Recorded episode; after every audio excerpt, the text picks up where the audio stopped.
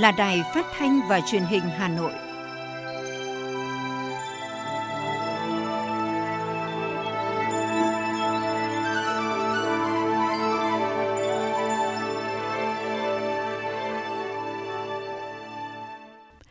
Thưa quý vị và các bạn, bây giờ là chương trình thời sự của Đài Phát thanh và Truyền hình Hà Nội đang được phát trực tiếp trên sóng FM tần số 90 MHz. Tối nay Chủ nhật ngày 28 tháng 11 năm 2021 có những nội dung chính sau đây.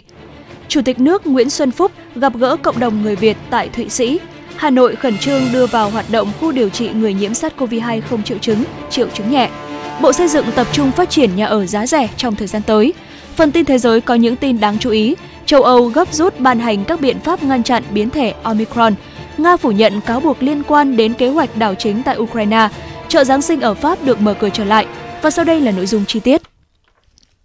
Thưa quý vị và các bạn, nhân dịp thăm chính thức Liên bang Thụy Sĩ, chiều hôm qua tại thành phố Bern, Chủ tịch nước Nguyễn Xuân Phúc và phu nhân cùng đoàn cấp cao Việt Nam đã có buổi gặp gỡ thân mật đại diện các hội đoàn, tổ chức hữu nghị và đại diện cộng đồng người Việt Nam trên đất nước Thụy Sĩ. Tại cuộc gặp, đại sứ Việt Nam tại Thụy Sĩ, bà Lê Linh Lan báo cáo Chủ tịch nước về tình hình cộng đồng người Việt Nam tại Thụy Sĩ. Theo đó, hiện có nhiều nhà khoa học, doanh nhân và trí thức có uy tín là người Việt Nam làm việc trong các ngành và lĩnh vực khoa học công nghệ mũi nhọn như vật lý, công nghệ thông tin, trí tuệ nhân tạo, chuỗi khối tại Thụy Sĩ. Đặc biệt, cộng đồng người Việt tại Thụy Sĩ rất gắn bó đoàn kết và luôn hướng về quê hương đất nước, sống hữu nghị chan hòa với nhân dân nước bạn. Trân trọng trước những góp ý đề xuất của bà con tại cuộc gặp mặt, Chủ tịch nước nhấn mạnh đến kết luận số 12 của Trung ương mới đây về công tác người Việt Nam ở nước ngoài trong tình hình mới. Theo đó, cộng đồng người Việt ở nước ngoài luôn một lòng hướng về Tổ quốc, gắn bó máu thịt với cội nguồn dân tộc, là bộ phận không thể tách rời của cộng đồng dân tộc Việt Nam và là nguồn lực quan trọng đóng góp cho sự nghiệp xây dựng, phát triển và bảo vệ Tổ quốc. Đảng, Nhà nước cũng đề ra yêu cầu cần có cơ chế tiếp nhận, xử lý, phản hồi, vận dụng và phát huy hiệu quả các sáng kiến, ý kiến đóng góp của các chuyên gia, đội ngũ trí thức, cộng đồng doanh nhân Việt Nam ở nước ngoài, nhắc lại những dấu ấn lịch sử trong lúc đất nước và nhân dân Việt Nam vô cùng khó khăn trong công cuộc đấu tranh bảo vệ Tổ quốc cũng như xây dựng và phát triển đất nước, nhưng vẫn nhận được sự ủng hộ mạnh mẽ của chính phủ và nhân dân Thụy Sĩ. Chủ tịch nước nhấn mạnh đó là tình cảm, là tài sản hết sức đáng quý, cần được gìn giữ và phát huy trong tương lai. Chủ tịch nước cũng thông báo với bà con kiều bào về tình hình đất nước, dù hết sức khó khăn trong cuộc chiến với dịch bệnh COVID-19, Đảng, Nhà nước bằng nhiều nguồn lực đã tăng cường nhiều lực lượng với hàng vạn cán bộ chiến sĩ, tăng cường cho các tỉnh phía Nam để hỗ trợ người dân ứng phó với dịch bệnh. Chủ tịch nước mong muốn bà con tiếp tục phát huy tinh thần tương thân tương ái, hướng về quê hương, đóng góp cho nhân dân trong nước để cùng chung tay sớm vượt qua đại dịch. Cùng với đó là tăng cường đoàn kết, duy trì giáo dục truyền thống và văn hóa cội nguồn cho thế hệ trẻ, nhất là việc học tiếng Việt. Chủ tịch nước căn dặn cán bộ, nhân viên Đại sứ quán Việt Nam tại Thụy Sĩ làm tốt hơn nữa công tác bảo hộ công dân, chăm lo hỗ trợ đời sống cho bà con Việt Kiều để ngày càng có nhiều hơn nữa các hoạt động thiết thực của bà con hướng về cội nguồn, ngày càng nhiều con em các gia đình Việt Kiều, thanh niên, sinh viên kiều bào đem những kiến thức, hiểu biết và nhiệt huyết của sức trẻ về góp phần xây dựng quê hương, qua đó phát huy sức mạnh của toàn dân tộc, đóng góp vào công cuộc xây dựng một đất nước Việt Nam phồn thịnh và hòa bình. Nhân dịp này, Chủ tịch nước Nguyễn Xuân Phúc đã trân trọng trao huân chương hữu nghị tặng Hội hữu nghị Thụy Sĩ Việt Nam vì những đóng góp xuất sắc cho tình hữu nghị giữa nhân dân hai nước. Chủ tịch Liên hiệp các tổ chức hữu nghị Việt Nam Nguyễn Phương Nga đã trao kỷ niệm trương vì hòa bình hữu nghị giữa các dân tộc cho Chủ tịch Hội hữu nghị Thụy Sĩ Việt Nam cho bà Anjuska Well. Chủ tịch Ủy ban nhân dân thành phố Hà Nội Trung Ngọc Anh vừa ký ban hành công điện số 25 về việc tăng cường các biện pháp phòng chống dịch COVID-19 trong tình hình mới, tăng cường ra soát, kiểm tra tại các khu vực có nguy cơ cao. Trước diễn biến dịch bệnh tiếp tục phức tạp, Chủ tịch Ủy ban nhân dân thành phố yêu cầu giám đốc thủ trưởng các sở, ban ngành và các đoàn thể chính trị xã hội thành phố, các đồng chí trưởng ban chỉ đạo, chủ tịch Ủy ban nhân dân các quận, huyện, thị xã khẩn trương giả soát các nội dung đã được giao, phân công tại các văn bản chỉ đạo của Thành ủy, Ủy ban nhân dân thành phố. Việc quán triệt triển khai đến cấp cơ sở và kết quả thực hiện là cơ sở để các đoàn kiểm tra các cấp đánh giá việc tổ chức thực hiện gắn với vai trò của người đứng đầu các cấp. Các đồng chí trưởng ban chỉ đạo, chủ tịch Ủy ban nhân dân các quận, huyện, thị xã, chỉ đạo ban chỉ đạo, chủ tịch Ủy ban nhân dân các phường, xã, thị trấn và các lực lượng chức năng tại cơ sở tăng cường giả soát kiểm tra, tuyên truyền công tác thực hiện các biện pháp phòng chống dịch tại các khu vực có nguy cơ cao trên địa bàn. Các khu dân cư, mật độ đông, sử dụng chung nhà tắm khu vệ sinh, chợ dân sinh, trung tâm thương mại, nhà hàng ăn uống, bến tàu, bến xe, tàu điện trên cao, các cơ sở khám chữa bệnh và các khu vực có sự kiện tập trung đông người, kiểm tra việc chấp hành các quy định điều kiện phòng chống dịch theo quy định của Trung ương và thành phố. Thông điệp 5K, các biện pháp theo kế hoạch số 243 KHUBNZ và các công điện, văn bản chỉ đạo của Ủy ban Nhân dân, Ban chỉ đạo thành phố. Khẩn trương hoàn thiện và đưa vào hoạt động các cơ sở thu dung điều trị người nhiễm SARS-CoV-2 không triệu chứng, triệu chứng nhẹ theo mô hình trạm y tế lưu động theo phương án số 263 PA UBNZ của Ủy ban Nhân dân thành phố, tiếp tục đôn đốc đẩy nhanh tiến độ tiêm vaccine, đặc biệt là tiêm mũi 2 với người trên 50 tuổi, tiếp tục thực hiện kế hoạch tiêm cho trẻ em từ 12 đến 17 tuổi theo lộ trình hạ dần độ tuổi theo hướng dẫn của Bộ Y tế bảo đảm về thuốc điều trị, trang thiết bị y tế, tiếp tục thực hiện điều tra, truy vết thần tốc, việc khoanh vùng cách ly được thực hiện trên phạm vi hẹp nhất có thể, tiếp tục thông điệp 5K và đề cao ý thức phòng chống dịch của người dân, thực hiện nới lỏng khôi phục hoạt động sản xuất kinh doanh, mở lại nền kinh tế có lộ trình và ở những nơi an toàn có đủ điều kiện. Ủy ban nhân dân thành phố giao Sở Y tế chủ trì tăng cường điều phối, bố trí phân luồng, chỉ đạo Trung tâm Kiểm soát bệnh tật thành phố, các bệnh viện, viện, các trung tâm y tế quận huyện thị xã trong công tác phối hợp, lấy mẫu, thực hiện xét nghiệm tương ứng với các khu vực, địa bàn, đảm bảo thời gian trả kết quả xét nghiệm, xây dựng kế hoạch xét nghiệm tầm soát cho học sinh và giáo viên, xét nghiệm thường quy, sàng lọc theo chỉ định chuyên môn, tầm soát ngẫu nhiên, định kỳ tại các khu vực có nguy cơ cao, tập trung đông người để hạn chế tối đa việc phát sinh các chùm ca bệnh phức tạp trong cộng đồng. Sở Y tế cũng tổng hợp phân loại các trường hợp F1, F2, đánh giá phân tích các nguy cơ trong một số trường hợp theo đặc thù của những đô thị lớn,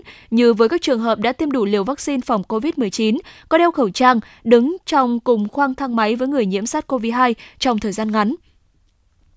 đề nghị Bộ Y tế hướng dẫn chỉ đạo các biện pháp y tế phù hợp quy định và diễn biến dịch tễ. Sở chủ trì chỉ đạo tăng cường việc cung cấp bảo đảm túi thuốc, gói thuốc C, thuốc kháng virus cho các bệnh nhân tại các tầng điều trị, chỉ đạo các cơ sở điều trị người nhiễm SARS-CoV-2 trên địa bàn thành phố theo dõi, giám sát và báo cáo số liệu về các tầng điều trị, đặc biệt là số liệu và tỷ lệ chuyển tầng để tổng hợp báo cáo ban chỉ đạo phòng chống dịch bệnh thành phố để đánh giá việc tổ chức thu dung điều trị và triển khai các biện pháp phòng chống dịch, đảm bảo an toàn tối đa cho người dân trên địa bàn, hoàn thiện phương án tăng cường nhân lực hỗ trợ cho y tế phường để tránh bị quá tải và hoàn thành tốt nhiệm vụ bao gồm lực lượng y tế tư nhân, huy động sự hỗ trợ của cộng đồng các cán bộ y tế đã nghỉ hưu.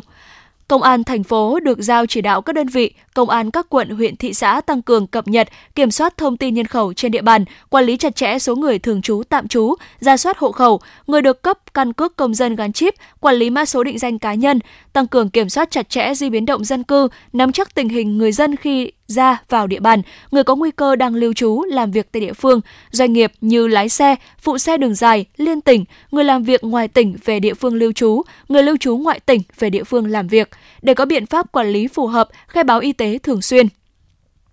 Công an thành phố cũng triển khai lắp đặt các thiết bị quét mã QR tại nhà ga sân bay, bến tàu, bến xe, ga tàu điện trên cao, trung tâm thương mại, khu vực công cộng, các trạm kiểm soát và ứng dụng do Bộ Công an phát triển trên nền tảng ứng dụng dữ liệu dân cư và căn cước công dân giúp công dân khai báo di chuyển nội địa để kiểm soát người về từ các địa phương khác. Trong đó thường xuyên cập nhật người dân trở về từ các vùng dịch, các trường hợp chưa được tiêm vaccine hoặc chưa tiêm đủ liều vaccine, người đã khỏi COVID-19 trên địa bàn để triển khai các biện pháp nghiệp vụ trong trường hợp cần thiết. Sở Tư pháp, cơ quan thường trực Hội đồng phối hợp công tác phổ biến giáo dục pháp luật thành phố được giao tăng cường công tác tuyên truyền phòng chống dịch bệnh COVID-19 trên địa bàn thành phố, đặc biệt chế tài xử phạt đối với hành vi vi phạm pháp luật về phòng chống dịch COVID-19. Thành phố giao Sở Thông tin và Truyền thông phối hợp Sở Tư pháp tăng cường tuyên truyền, phổ biến trên các phương tiện truyền thông, hệ thống truyền thanh ở cơ sở để thực hiện rộng rãi là căn cứ để các lực lượng chức năng và chính quyền cơ sở tổ chức kiểm tra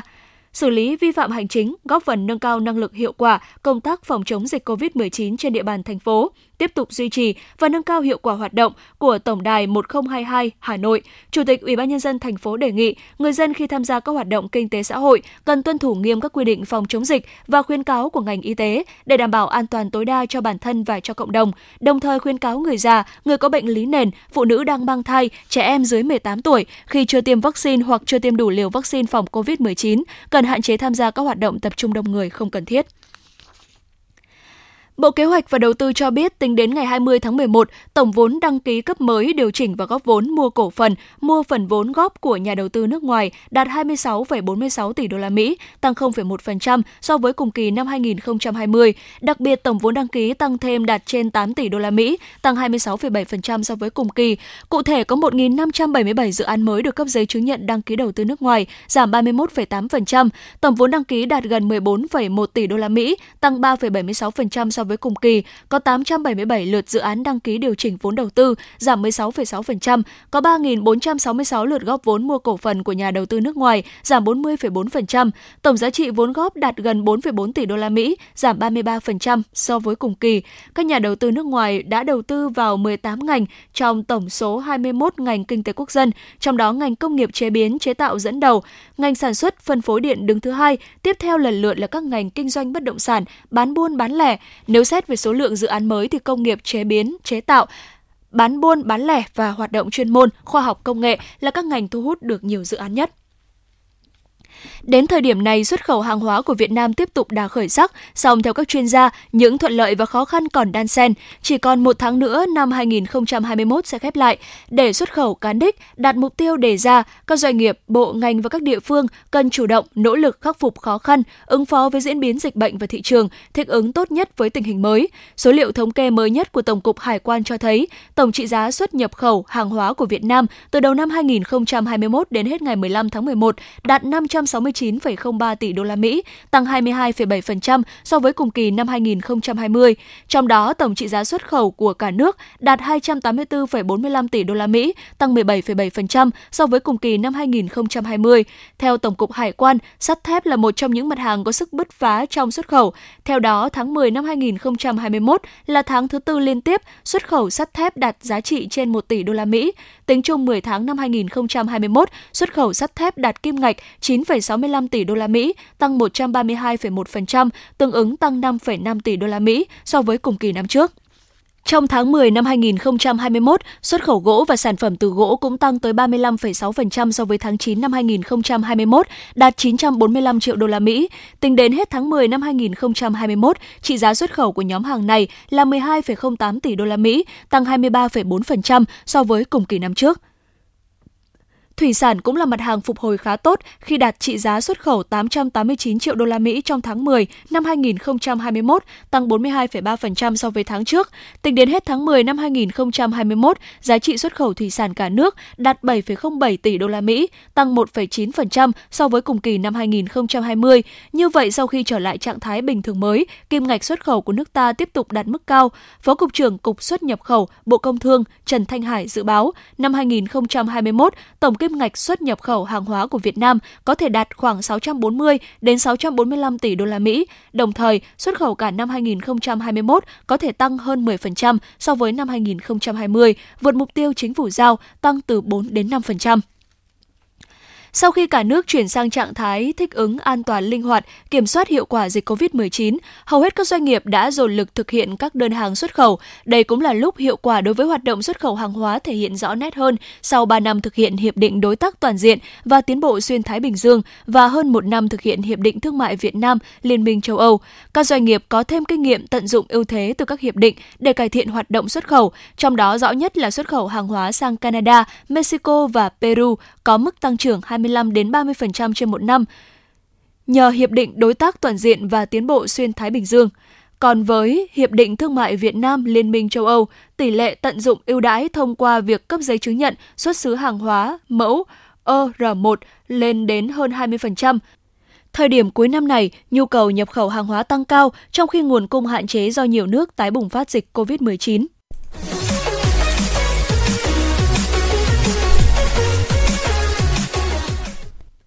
Thưa quý vị và các bạn, phát triển thương mại điện tử, đưa sản phẩm nông nghiệp lên sàn giao dịch thương mại điện tử đã không còn xa lạ với người sản xuất của người dân và doanh nghiệp hiện nay nhận thấy được hiệu quả của giao dịch thương mại điện tử, nhiều địa phương đang thúc đẩy thương mại sản phẩm, đặc biệt là sản phẩm nông nghiệp theo hướng này để tăng cường kết nối sản xuất và tiêu thụ cho người sản xuất. Công nghệ thông tin hiện nay đang phát triển với tốc độ chóng mặt bằng sự thâm nhập của các trang mạng xã hội như Facebook, YouTube, Twitter, Instagram vào Việt Nam từ năm 2008 đã khiến cho hệ thống kênh phân phối tiêu dùng của người dân có sự chuyển biến lớn, đặc biệt là trong giai đoạn các tỉnh khu vực phía Nam phải thực hiện giãn cách xã hội, ứng phó dịch bệnh COVID-19 trong những tháng qua. Thương mại điện tử càng phát huy mạnh mẽ hiệu quả của nó. Cũng trong thời gian này, nguồn nông sản của người dân, sản xuất và cả sản phẩm nông sản chế biến của các doanh nghiệp xảy ra tình trạng ồn ứ do khó vận chuyển, thiếu kênh quảng bá và tiếp cận thông tin tiêu dùng người sản xuất đã phải mày mò để kết nối tiêu thụ nông sản do mình làm ra chỉ bằng các kênh thương mại điện tử. Chỉ trong làn sóng dịch COVID-19 lần thứ tư, đã có khoảng 254.000 nhà cung cấp là các hộ sản xuất nông nghiệp được Việt Nam Post hỗ trợ mở gian hàng số trên sàn thương mại điện tử postmart.vn, qua đó hỗ trợ tiêu thụ gần 1.000 tấn nông sản, đặc biệt là trái cây, rau củ tươi, điển hình như na Lạng Sơn tiêu thụ gần 100 tấn, nhãn Đồng Tháp, Hưng Yên tiêu thụ được gần 300 tấn, bưởi Phúc Trạch, Hà Tĩnh đạt 163 tấn. Hiện tại đang là thời điểm thu hoạch rộ của các cây ăn quả có múi như cam, bưởi. Tại huyện Cao Phong, tỉnh Hòa Bình, nhiều đơn vị tại đây đang đẩy mạnh việc bán hàng qua các kênh thương mại điện tử. Bà Nguyễn Thị Loan, khu 2, thị trấn Cao Phong, huyện Cao Phong cho biết. Mùa của năm nay thì ờ, nói chung là cũng do cũng ảnh hưởng Covid, nhưng mà cũng không ờ, ờ, người ta không đi lại được, nhưng mà bọn tôi vẫn vận chuyển về dưới Hà Nội mà cái sức mua nó vẫn rất là cao so với mọi năm. Nói chung là mình kết nối với tất cả các mọi ví dụ như là thương lái ở dưới Hà Nội này, hoặc là đến tay người ăn hoặc là cũng ờ, đi các tỉnh khác nữa. Rất nhiều tỉnh. À, mấy năm nay covid thì là khách đi lại rất ít thì chúng tôi đều trực tiếp vào vào vườn à, phát trực tiếp hoặc là quay video để cho khách được nhìn thấy được tận cắt những quả cam cho khách. Là là khách rất là có uy tín và lấy rất nhiều theo các chuyên gia kinh tế, phương thức tiêu thụ nông sản hoàn toàn mới này không chỉ giúp nông dân giải quyết các bài toán đầu ra cho sản phẩm trong dịch mà sẽ mở ra một hướng tiêu thụ nông sản mới, hiệu quả và bền vững hơn trong thời gian tới. Ông Phan Trọng Lê, trưởng ban nghiên cứu và phát triển thương hiệu, Tổng công ty Việt Nam Post cho biết, trung bình mỗi ngày, lượng truy cập vào sàn postmart.vn đạt gần 10.000 lượt, tăng mạnh so với trước. Đa số người tiêu dùng truy cập và lựa chọn mua các sản phẩm nông sản trái cây, đặc sản chính vụ của các địa phương. Ông Phan Trọng Lê cho rằng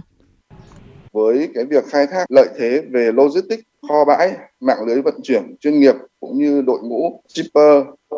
phát hàng sẽ giúp bà con nông dân tiêu thụ các cái sản phẩm nông sản đặc sản đi thẳng từ nhà sản xuất đến người tiêu dùng giúp giảm chi phí tài chính, giảm giá thành sản phẩm, tiếp cận với nhiều khách hàng và người tiêu dùng trực tiếp thông qua sàn thương mại điện tử và các phương thức bán hàng mới. Chúng tôi tin rằng sẽ có phần thay đổi thói quen, nhận thức cũng như là phương pháp sản xuất, kinh doanh, nâng cao ý thức về các sản phẩm nông nghiệp sạch, từng bước chuyển đổi phương thức sản xuất nhỏ lẻ, tạo sự chuyển biến mạnh mẽ về chất lượng cho các sản phẩm nông sản nông thôn.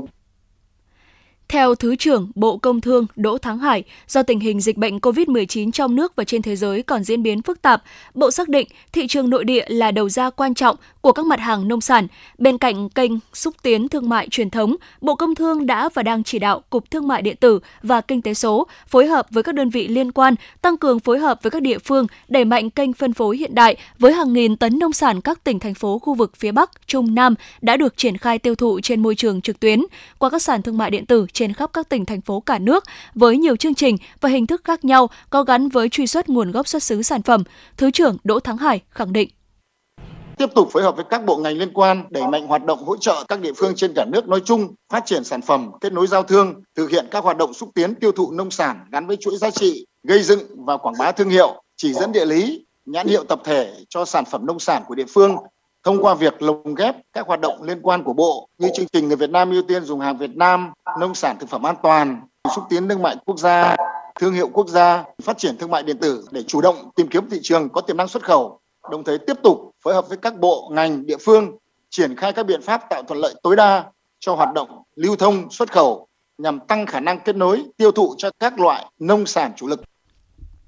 được biết trong thời gian tới, các hoạt động kinh doanh trên sàn thương mại điện tử sẽ dần trở nên quy củ hơn, bài bản hơn và cạnh tranh hơn để đưa nông sản lên sàn thương mại điện tử, hợp tác xã, hộ kinh doanh. Bà con nông dân cần có sự chuẩn bị kỹ lưỡng, đồng bộ từ khâu nuôi trồng, sản xuất, thu hoạch, bảo quản để bảo đảm chất lượng đồng đều, hoàn thiện quy trình truy xuất nguồn gốc sản phẩm. Cùng với đó, khi tham gia các chương trình đào tạo và tập huấn thương mại điện tử, cần có sự chủ động học hỏi sáng tạo trong việc ứng dụng thương mại điện tử, quảng bá trên môi trường số. Ngoài ra, các hợp tác xã hộ hộ kinh doanh cũng cần chủ động nắm bắt cơ hội kết nối với các hợp tác xã, ủy ban nhân dân xã, huyện, tỉnh tại địa phương, các sở ngành địa phương và đặc biệt là với các sàn thương mại điện tử đang hợp tác với các cơ quan, trong đó có Bộ Công Thương để cùng tháo gỡ kịp thời những khó khăn gặp phải khi từng bước chuyển mình sang hình thức phân phối hiện đại. Những tháng cuối năm là lúc nhu cầu tiêu dùng hàng hóa tăng cao, Cục Thương mại điện tử và Kinh tế số đang làm việc chặt chẽ với các sàn thương mại điện tử, các đối tác vận hành để tiếp tục tổ chức các chương trình thúc đẩy tiêu thụ hàng hóa Việt nói chung và nông sản nói riêng, góp phần giúp doanh nghiệp và người dân bước vào giai đoạn bình thường mới.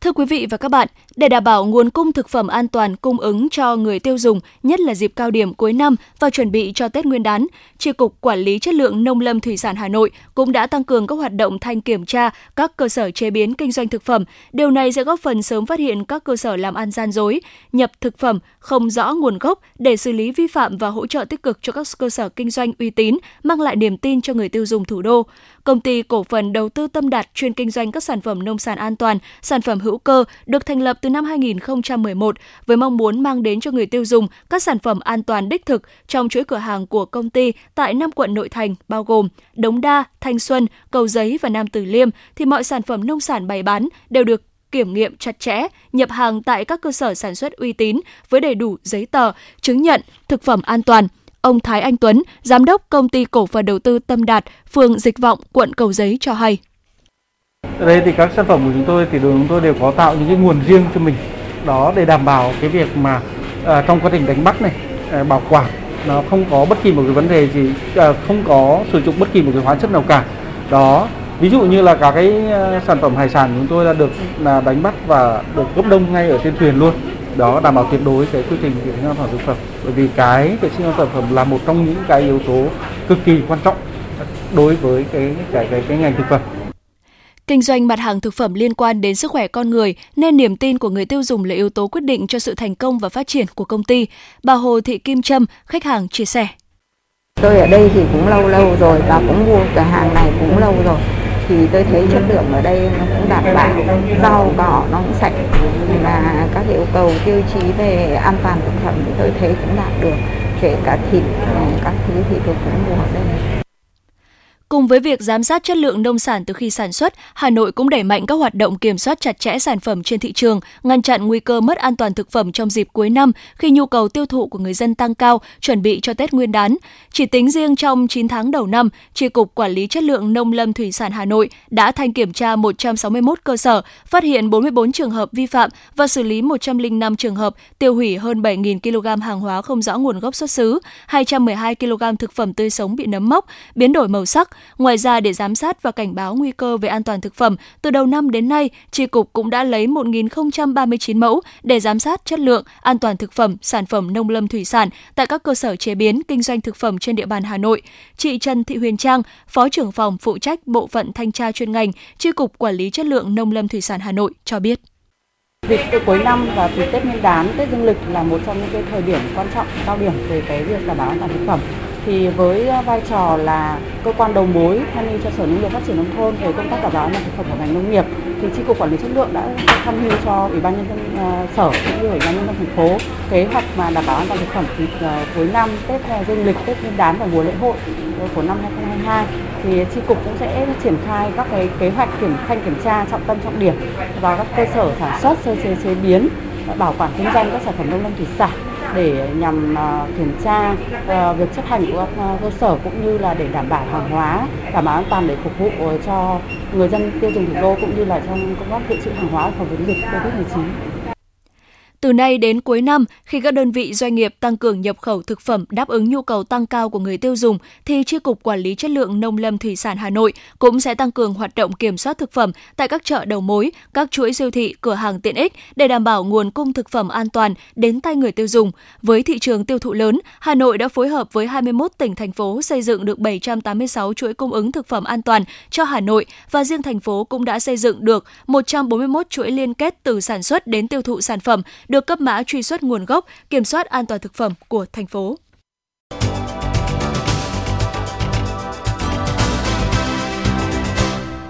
Bộ Xây dựng tập trung phát triển nhà ở giá rẻ trong thời gian tới là thông tin được Bộ trưởng Bộ Xây dựng Nguyễn Thanh Nghị chia sẻ tại hội nghị đối thoại doanh nghiệp cải cách thủ tục hành chính trong đầu tư xây dựng và lĩnh vực liên quan vừa tổ chức tại Hà Nội. Theo đó, Bộ xác định ba nhóm nhiệm vụ trọng tâm cần lãnh đạo, chỉ đạo có kết quả trong thời gian tới. Một là tập trung giả soát các văn bản quy phạm pháp luật liên quan đến ngành xây dựng để đề xuất sửa đổi, bổ sung tháo gỡ những bất cập, trồng chéo, tạo điều kiện thuận lợi cho môi trường đầu tư kinh doanh, đồng thời tăng cường công tác quản lý nhà nước, tránh buông lỏng quản lý. Hai là tập trung cho công tác quy hoạch và phát triển đô thị, ra soát đổi mới phương pháp lập quy hoạch đô thị, bảo đảm chất lượng, tầm nhìn, thống nhất phù hợp để phát triển đô thị. Ba là quan tâm phát triển nhà ở, đặc biệt là nhà ở xã hội, nhà ở phân khúc thu nhập thấp và trung bình, quan tâm ổn định thị trường bất động sản.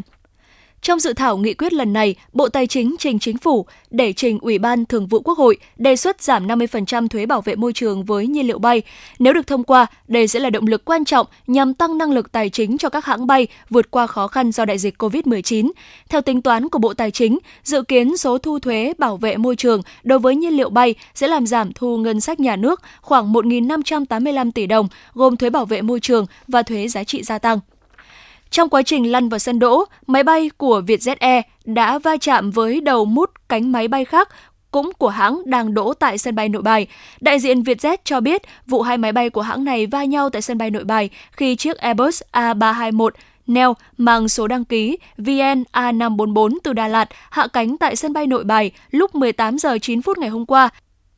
trong quá trình lăn vào sân đỗ, máy bay VN A544 đã va chạm với đầu mút cánh máy bay Airbus A321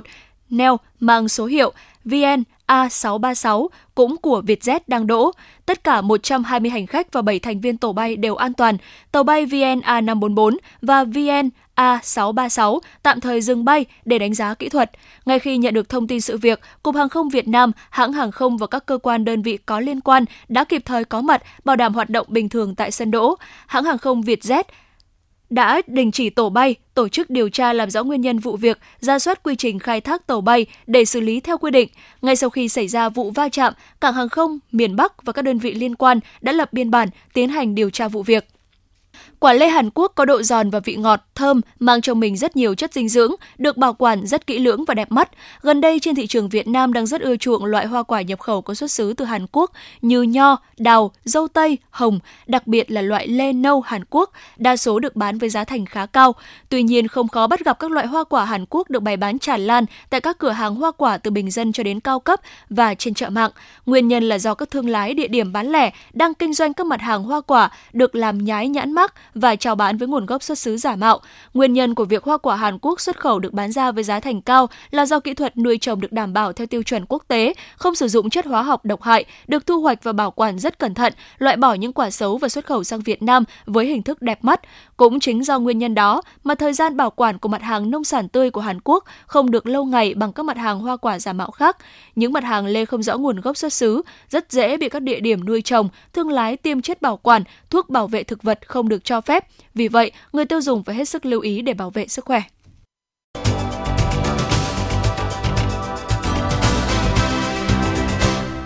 Xin được chuyển sang phần tin thế giới. Thưa quý vị và các bạn, Trước nguy cơ cực kỳ đáng lo ngại hiện nay của biến thể Omicron, được cho là có khả năng lây nhiễm gấp nhiều lần biến thể Delta cũng như có thể kháng vaccine, các nước châu Âu đang tiếp tục đưa ra một loạt các biện pháp hạn chế mới. Trong chiều hôm qua, Thủ tướng Anh Boris Johnson đã ra thông báo cho biết, ngoài việc cấm các chuyến bay đến từ miền Nam châu Phi, chính phủ Anh buộc phải áp dụng trở lại lệnh đeo khẩu trang bắt buộc trên các phương tiện công cộng, trong các cửa hàng, cũng như yêu cầu tất cả hành khách khi nhập cảnh vào Anh đều phải thực hiện xét nghiệm PCR vào cuối ngày thứ hai sau khi đến anh và phải tự cách ly cho đến khi có kết quả âm tính. Đây là lần đầu tiên nước Anh cho áp dụng lại các biện pháp hạn chế sau khi đã bãi bỏ toàn bộ hồi đầu hè 2021. Cùng với Anh, các nước khác tại châu Âu cũng đang gấp rút ban hành các biện pháp kiểm soát tương tự. Tại Pháp, trong tối ngày hôm qua, Bộ Y tế Pháp cho biết tất cả những ai tiếp xúc với người nhiễm biến thể Omicron sẽ phải cách ly dù đã tiêm đủ vaccine. Đến thời điểm này, Pháp chưa phát hiện trường hợp nào nhiễm biến thể Omicron, nhưng các chuyên gia y tế nhận định việc này là không thể tránh khỏi. Israel đã cấm tất cả người nước ngoài nhập cảnh vào đất nước, đồng thời giao nhiệm vụ cho các cơ quan tình báo xác định vị trí và theo dõi tất cả những người đến từ các địa điểm nóng của biến thể Omicron trong thời gian gần đây. Quy định mới sẽ có hiệu lực vào đêm nay, ngày 28 tháng 11 theo giờ địa phương, khiến Israel trở thành quốc gia đầu tiên đóng cửa hoàn toàn biên giới đối với công dân nước ngoài trong ít nhất 14 ngày sau cuộc họp khẩn cấp của nội các nước này về dịch bệnh COVID-19. Chỉ một số ít trường hợp ngoại lệ mới được phép nhập cảnh. Trong những phản ứng đầu tiên đưa ra sau sự xuất hiện của siêu biến thể Omicron, tối qua, một trong hai nhà sản xuất vaccine COVID-19 bất hoạt lớn nhất Trung Quốc, Sinovac, cho biết rất lo ngại trước thông tin về biến thể này và đã khởi động việc thu thập thông tin và mẫu của biến thể mới thông qua mạng lưới đối tác toàn cầu.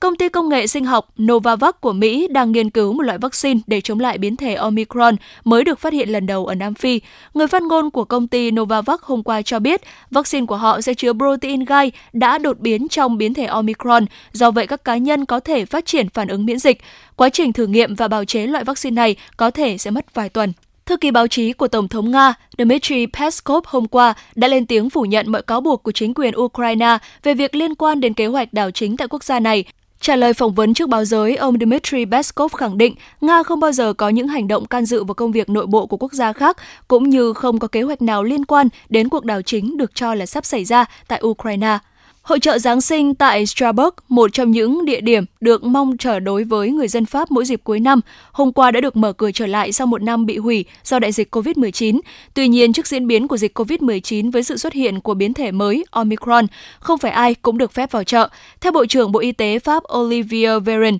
tấm vé vào cửa chợ chỉ dành cho những người có hộ chiếu vaccine và đeo khẩu trang. Dự báo thời tiết trung tâm thành phố Hà Nội đêm 28 ngày 29 tháng 11 năm 2021, trung tâm thành phố Hà Nội trời nắng không mưa, nhiệt độ từ 17 đến 25 độ. Quý vị và các bạn vừa nghe chương trình thời sự của Đài Phát thanh và Truyền hình Hà Nội, chịu trách nhiệm sản xuất Phó Tổng giám đốc Nguyễn Tiến Dũng, chương trình do biên tập viên Kiều Oanh, đạo diễn Kim Oanh, phát thanh viên Thu Minh cùng kỹ thuật viên Duy Anh thực hiện. Xin chào và hẹn gặp lại trong những chương trình thời sự sau.